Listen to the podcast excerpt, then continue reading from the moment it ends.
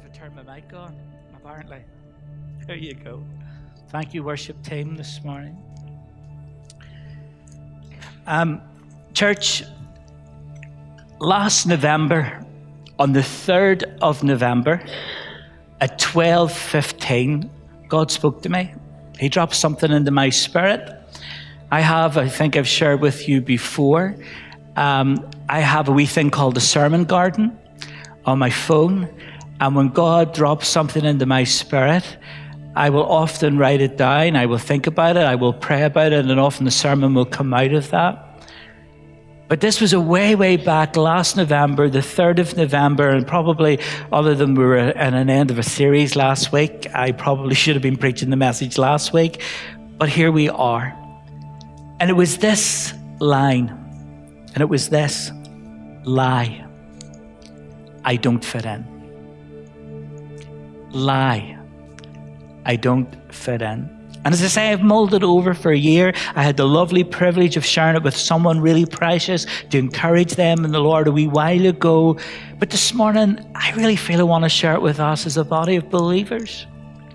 You know, I, th- I suppose we've all been there at some stage in our lives, haven't we? When we've been in a situation or at some point where we've really felt we're not fitting in just me in the room? Am I the only oddball? Have you all felt that at some point where you felt you haven't fit? Whether that be in school, or you've been on a course, or a social situation, or a work situation. A way, way back, um, and I blame Christine McMacken for this. Love you, wee sister. But a way, way back, years and years ago, Christine told me that I would be foolish to not take a place on the PC, course because it was like hen's teeth. Do you remember that now, Christine? And I did that course, but part of that course, you were farmed out nearly every month on placements. And I used to dread placements because you would go to some institutions or places and you know people would have been so friendly. They would have greeted you at the door. They'd have told you what you were supposed to be doing that day and they would say come along and see what you're supposed to be doing and they would be helpful. And then there was other places you would go to and the whole day you felt like a spare part you were standing there, nobody spoke to you, nobody included you, nobody told you what you were supposed to do, and you would dread the day getting in because it was so long, and you would dread the next day going in because you would think, I haven't a clue what I'm supposed to be doing here. You know, as Christians, there are environments that we probably at times, even in our salvation, feel that we are maybe a bit like a fish out of water have you ever been in an environment like that as a believer in Jesus? You just feel a wee bit like a fish out of water. And I suppose we, we live as Christians in a paradox. You know, we're in the world, but we're not off the world. Can you put your finger in your Bible in two places this morning? John 17, and we're going to read verses 14 to 19. John 17, verses 14 to 19. And then keep your finger in Matthew chapter 5, and we're going to read verses 13 to 16. So that's John 17, 14 to 19, and Matthew 5, 13 to 16. And John 17 says this I have given them your word, and the world has hated them. For they are not of the world any more than I am of the world. My prayer is not that you take them out of the world, but you protect them from the evil one. They are not of the world, even as I am not of it. Sanctify them by the truth. Your word is truth. As you sent me into the world, I have sent them into the world. For them I sanctify myself, and they too may be truly sanctified. And then go over to back to Matthew 5, and it says this in verse 13 You're the salt of the earth. But if the salt loses its saltiness, how can it be made salty again if it's no longer good for anything except to be thrown out and trampled underfoot? You're the light of the world. A town built on a hill cannot be hidden. Neither do people light a lamp and put it under a bowl. Instead, they put it into its stand and it gives light to everyone in the house. In the same way, let your light shine before others that they may see your good deeds and glorify the Father in heaven. You know, we know as followers of the Lord Jesus Christ, if we are truly following him, we will be hated at some point if we're a follower of the Lord Jesus Christ, especially by those who are sold out to the father of lies, the enemy, the devil. But Christ told us in his word, he says, You're going to have trouble. See, if you choose to follow me, if you take up your cross and you're going to follow me, you're going to have trouble in this world because you have an association with me. I think we talked about it last Sunday, and I'd said that how you know, I think we're living in a generation where more and more the, the ethos of life is this that God's word is out of touch with the world. But we know as believers, it's the opposite. This world is so out of touch with God's word. It is so out of touch with God's word. And in the last days, we know that there will be persecution of the church and there will be a falling away, and we will soon know who really is persevering in the faith and following the Lord. We see that we're not always welcome because of who we follow. And we're not of this world. And sometimes it is hard to navigate through this world when that is how we live, as we're called to be salt and light. Now we know salt is a healer. Salt will preserve. Salt, there's so much good in salt, but also salt can sting. And somebody, people don't like the sting of a salt. We know light brings illumination. We know light brings hope and darkness.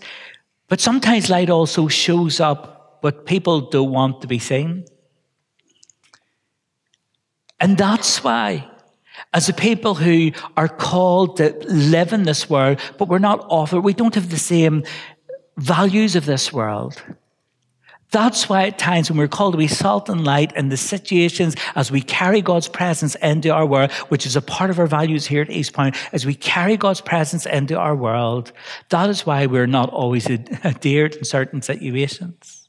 Because we carry that salt and we carry that light. And there are situations that as believers we shouldn't be in. The Bible says, do not be unequally yoked with unbelievers, for the partners, what partnership has righteousness with lawlessness, and what fellowship has light with darkness. So we're called not to be in deep relationship with people who are not on the same road as we are. Now, can I clarify this? If you are a saved husband and your wife's not saved, or a saved wife and your husband's not saved, what does that mean for you? The Bible tells us that you remain in that situation, and God wants you to be in that situation as long as your partner will work with you and be a part of you. God says that's what you do, but we're not to enter into relationships like that. We're not darkness and light are not supposed to mix in that fellowship in that way. And it comes, that unequally yoked thing comes from the old farming situation where there was wood put over the back of two animals to plough the field. And I think it's in Deuteronomy somewhere it says about, you know, you're not to put, say, a, a donkey with an ox. Why? Because they're out of sync. If you put two animals the same, they will walk the same, they will feel the same, they will walk the way you want them to walk. But if you put two different species, they'll pull away. Uh, and do you know, I have to say that this scripture I see a lot of grace in this for the person. Actually, sometimes we look at that and it's just for us as believers, but I believe there's an awful lot in that scripture where God wants to protect people from the hurt that aren't believers yet of knowing that the person that they are with will always put the Lord Jesus Christ first. Because if he's not Lord of all, he's not Lord at all. And it is a difficult situation for those of us that are maybe in that. But we thank God for His grace, that He gives us enough grace to love that person in our lives and show them the love of God. But here is a scripture that's telling us that we need to be careful who we do life with. I know somebody gave the illustration one time about, you know, it's easier for somebody to pull us down than somebody to pull us up. I maybe should have got somebody to do that this morning try to pull me up on the platform. You'd need Jackie. You could. You're a fit girl. Tell you. but there are certain situations we're not to be in. But what about us this morning? When there's times where we feel not fitting in. I'm not fitting in. Back to John 17 and 15. Jesus said, My prayer is not that you take them out of the world, but you protect them from the evil one. 1 Peter 5 and 8 says, Be alert and sober minded. Your enemy, the devil, prowls around like a roaring lion looking for someone to devour. You know, guys, you know you're getting old when you start to love wildlife programs. I'm at that age now when a wildlife program comes on, I just want to watch it. You know, I want to watch what's going on and all the time. See, since we got that wee dog, boy, two years, almost two years ago, I am now a converted animal lover. Beforehand, I wouldn't have done them any harm, but I wouldn't have been bothered. But now that we have got Boy, it is so, so different. And you know, friends, I am that person. Really am. I was the one, we're not getting the dog. Wore me down. We got the dog. And then I was that person. He'll stay in the family room. It's a tiled room and only in the family room.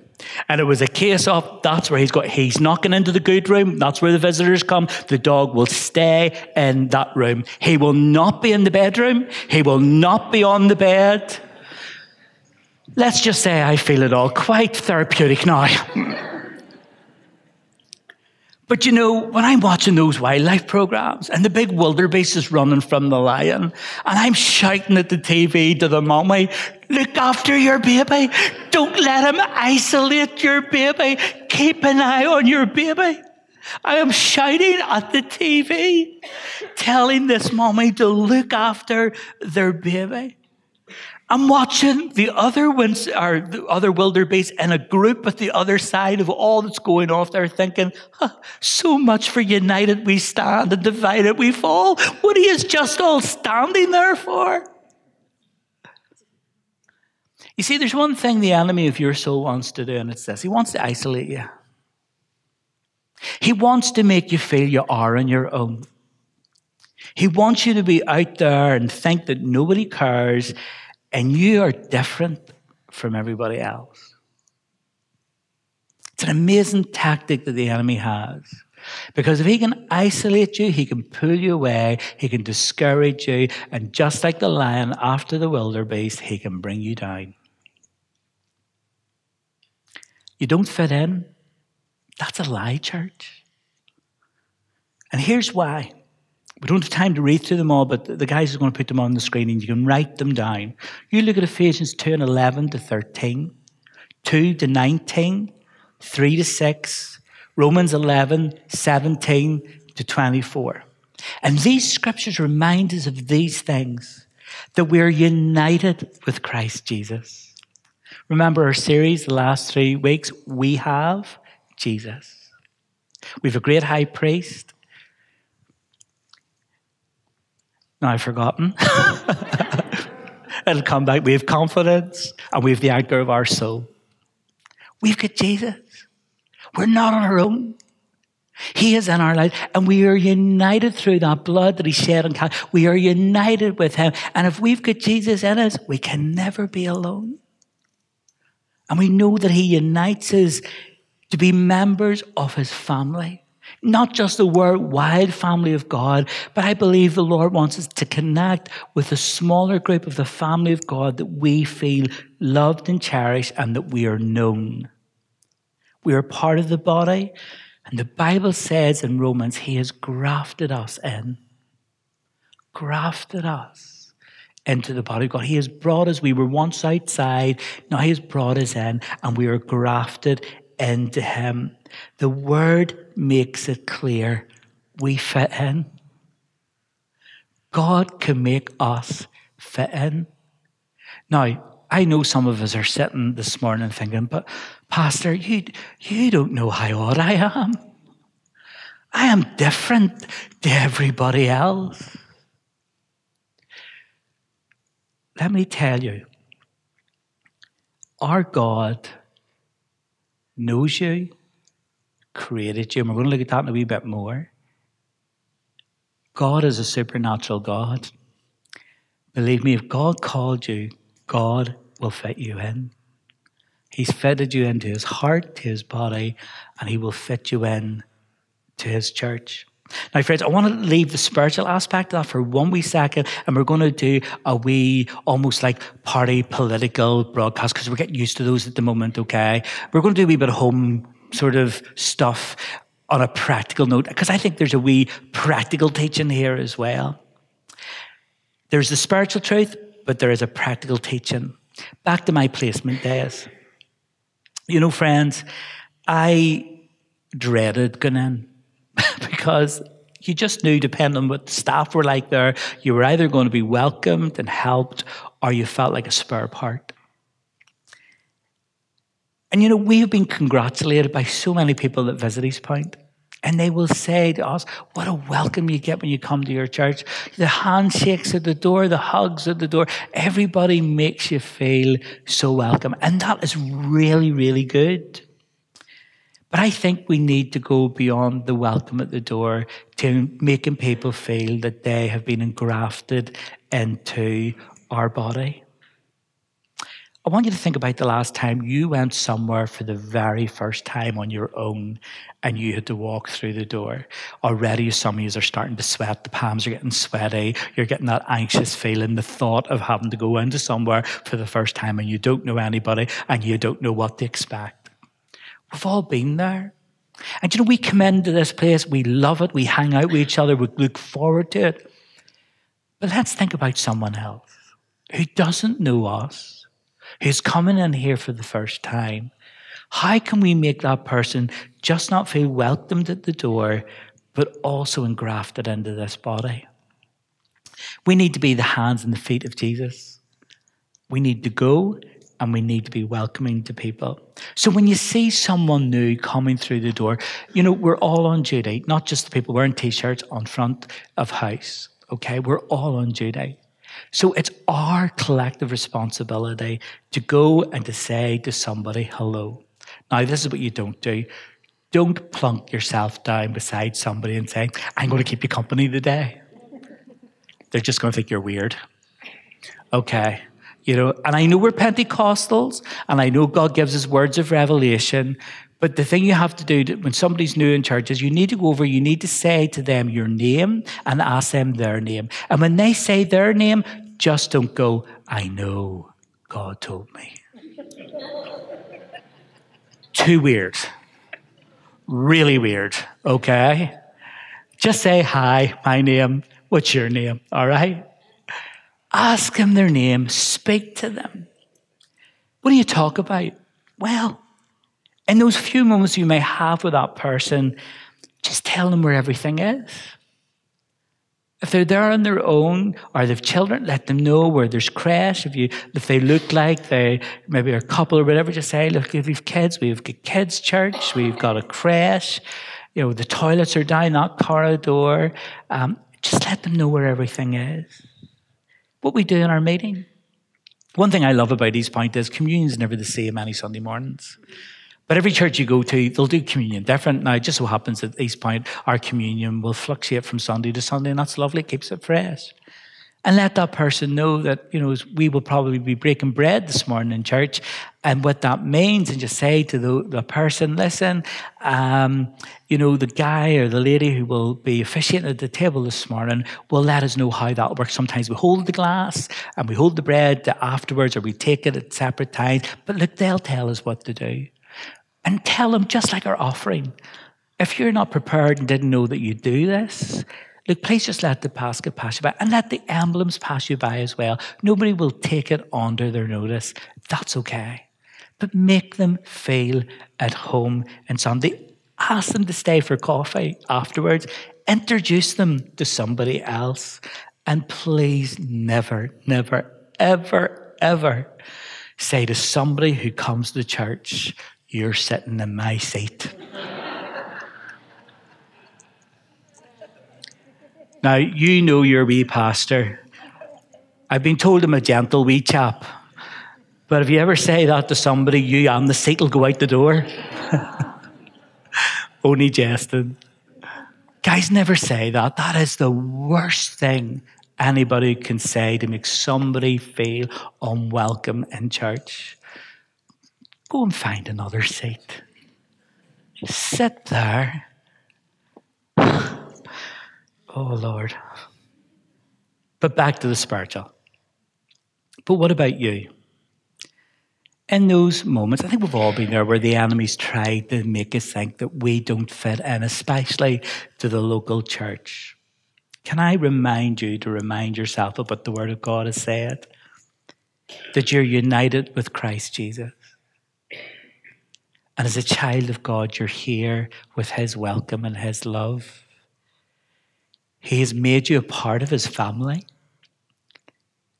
a part of His body, and He's grafted you into the vine. I suppose our best illustration of that is when we see skin grafts. And isn't it amazing what the medical profession can do today? The people get skin grafts, and some of them look like there's no blemish whatsoever, and they're engrafted back. And the Lord is taking all of us and He's engrafting us into His body. That is the spiritual truth. What are we going to do? We're going to believe God when He says, I've brought you in, I've engrafted you. Are we going to believe our emotions? And I want to talk about that in a wee minute as well. Friends, we need to celebrate and declare some things. See, when the enemy comes and tries to say, You're different, can you remember to remind the enemy of this verse? Genesis 1 and 27.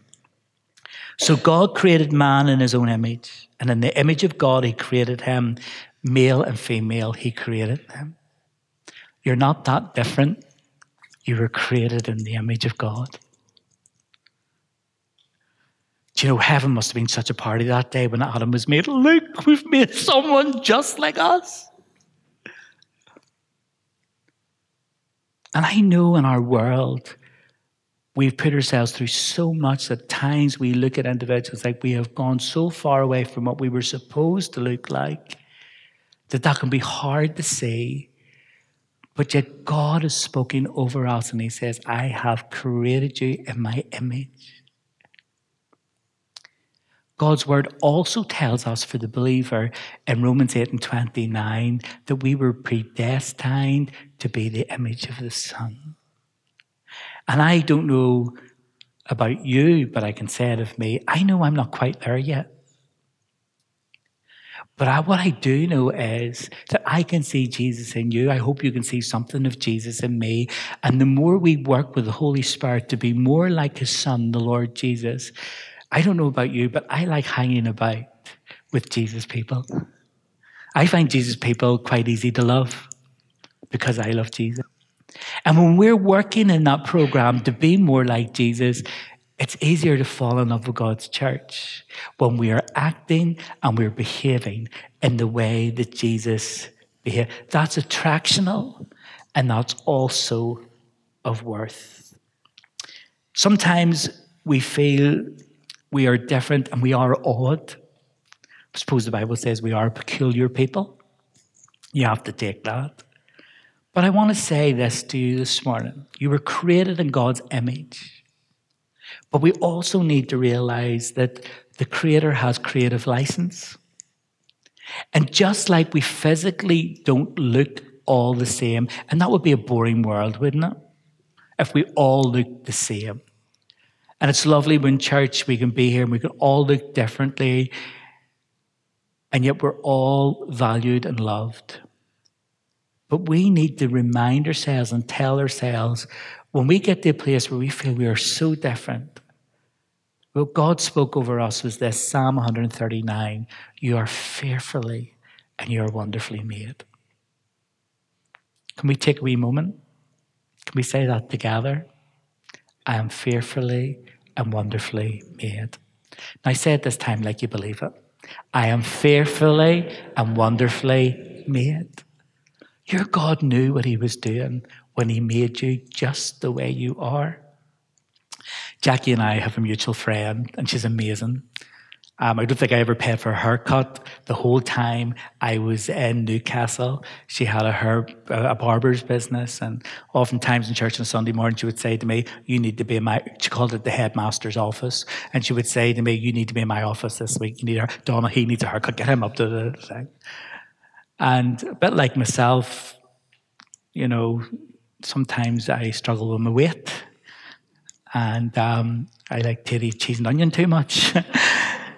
and we often would be encourage each other to lose weight and to you know, Pam be a wee bit more healthy. And One day she was standing cutting my and she says this to me. I really roared. She says, she's standing cutting my hair. She says, Stephen, what about when we get to heaven and the Lord says this? Uh, you were supposed to be that shape.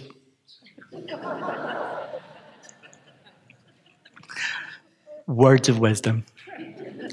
You were supposed to be that shape. Now, of course, we know we need to be healthy. But, guys, have you ever thought you were created the way you are because that's the way God wanted you? and that you, there is a uniqueness within you and that there's a purpose within your uniqueness. God never gets it wrong. And 1 Peter 4 and 10, he says, gifted by grace to serve others. And you know, gifts in us will look different. One gift in your personality will be different from somebody else, and it will cause you to have passions about different things. Therefore, your personality will be different about one thing than other. But that's all good. And that's the way it was supposed to be. Come with me. You know this passage so well, but we're going to take time to read it. 1 Corinthians chapter 12.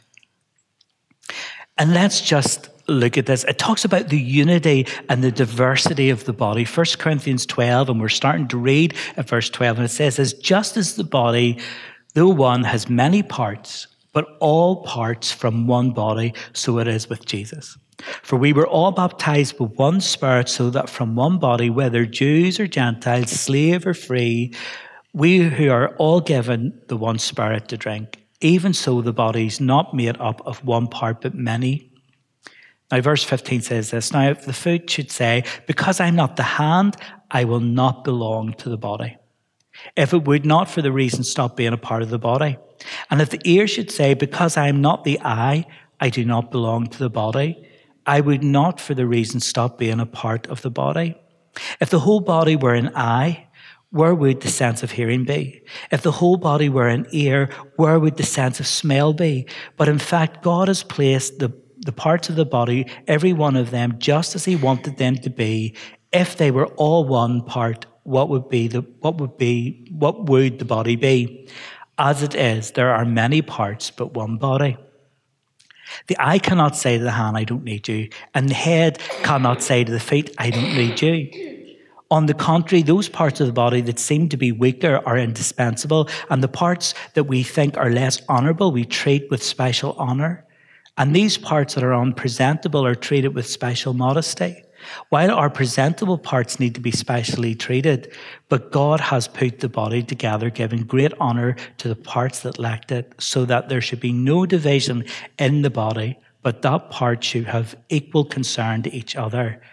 If one part suffers, every part suffers with it. If one part is honored, every part rejoices with it.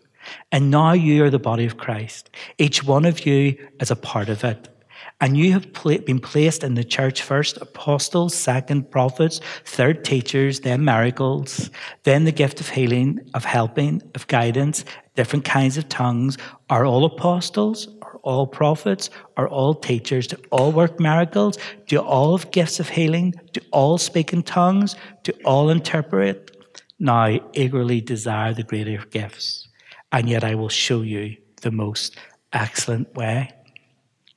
There are parts of me, and for the sake of you this morning, I'm quite glad they're covered by skin. I would not be like to be looking at some of my inners. And we're all glad of that, but we couldn't live without them.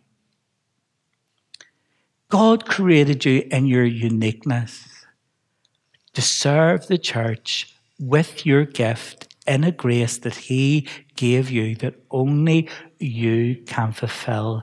That's why you're needed and you're valued. And maybe next week we'll look at some things around the gifts and importance of the gifts. But you are needed and you're valued. But at times you will still have that feeling do I not fit in? Many moons ago, when I went off to Bible college, and many of you prayed for me and sent me off and supported me in prayer financially to get me through those days. And I remember in the first semester of college, sitting in a room full of people that I knew loved me.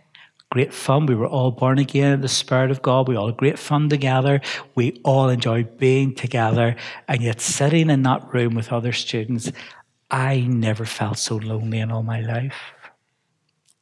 And all I wanted to do was be back here with my home, my family, and my church family, where I felt I belonged. I just felt I did not belong there, even though they were loving towards me and they were great with me. I just missed being at home. Now I'm going to let you know how bad I am. I'm such a suck. Um, I remember one day walking to the bottom of the London Road because I thought if I use the phone in the block and anybody passes me, I hear voices from home, I'm going to burn my lamps out. So I walked to the bottom of the London Road the pay box. In those days, we didn't have mobiles. Walked to the bottom of the road, lifted the phone, and rang home. And I broke my heart. And I could hear Donna's mommy saying to Donna, Tell him I'll send him the money, book a flight, tell him to come home. I just missed home. But there was one day in particular, I sat in the room and I, and I was so, felt so alone and wanting to be home, that awful homesick. But it was out of not just the fact of losing fellowship of the people here that I loved, but it was also the fact that I thought I don't fit in because I can't do this. I can't do this. I, I won't be able to be successful. I won't be able to do the study. I'm not going to be able to do this. And I felt so isolated. And you know, guys, again, I went back to my room. The college, that, the, the, the, the block that we lived in, Georgina and Dennis were there as well, was like a T shape. And I lived in the upper floor in the middle room of the back T shape. And later on, one of the girls, I'm a, I'm, I'm a could girl for Ulster, honestly. One of the girls in the class had also slipped out. And she says to me, Stephen, are you okay? She says, I could hear you. She's going, oh, ah, like, I love you, Plum. oh, are we pastor? But guys, I was breaking my heart, so breaking my heart. But God spoke to me. And you know, it wasn't an audible voice. And it doesn't, I think it's only happened to me this once this way, but it was a scriptural reference. I felt God put a scriptural reference in my heart. And it's one that you will know so well. But, you know, even as a Bible college student, the reference came, but I couldn't think what it, what it was. I had to go and look what it said. And here's what it said Are not two sparrows sold for a penny? Yet not one of them fall to the ground outside your Father's care. And even the very hairs of your head are numbered. So don't be afraid. You are worth more than many sparrows. And for a wee lad that was there without the backing of a physical father, do you know that was my turning point? Because I knew that nothing would happen outside my Father's car, my Heavenly Father's car. That was enough that morning for me for God to say, Come on, son, you're going to be all right. Come on, son, you're going to be okay. I'm with you and you're going to fit in. And this morning, church, for where you're at, can I just say that your Heavenly Father loves you, has called you, and has put worth on you? But sometimes we also need a wee gentle rebuke. And I'm guilty of this too. You see, see the church thing, it's a sharing thing. Did you know that? It's like your last Rolo. You have to share it. In church, we were created to be a sharing people. You go to Acts 2. We share fellowship, we share at the table, we're to share our possessions, we're to share our lives one with the other. You see, fellowship is opening up to each other. And I know for some of us, the thought of maybe getting up and praying in public is so difficult, and that's okay.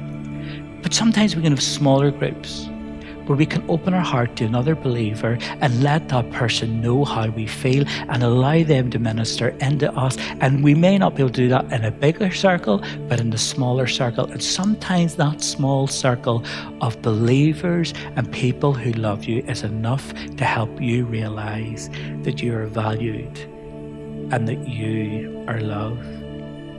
Church, I just want to declare to you this morning if you're feeling I don't fit in, it's a lie of the enemy.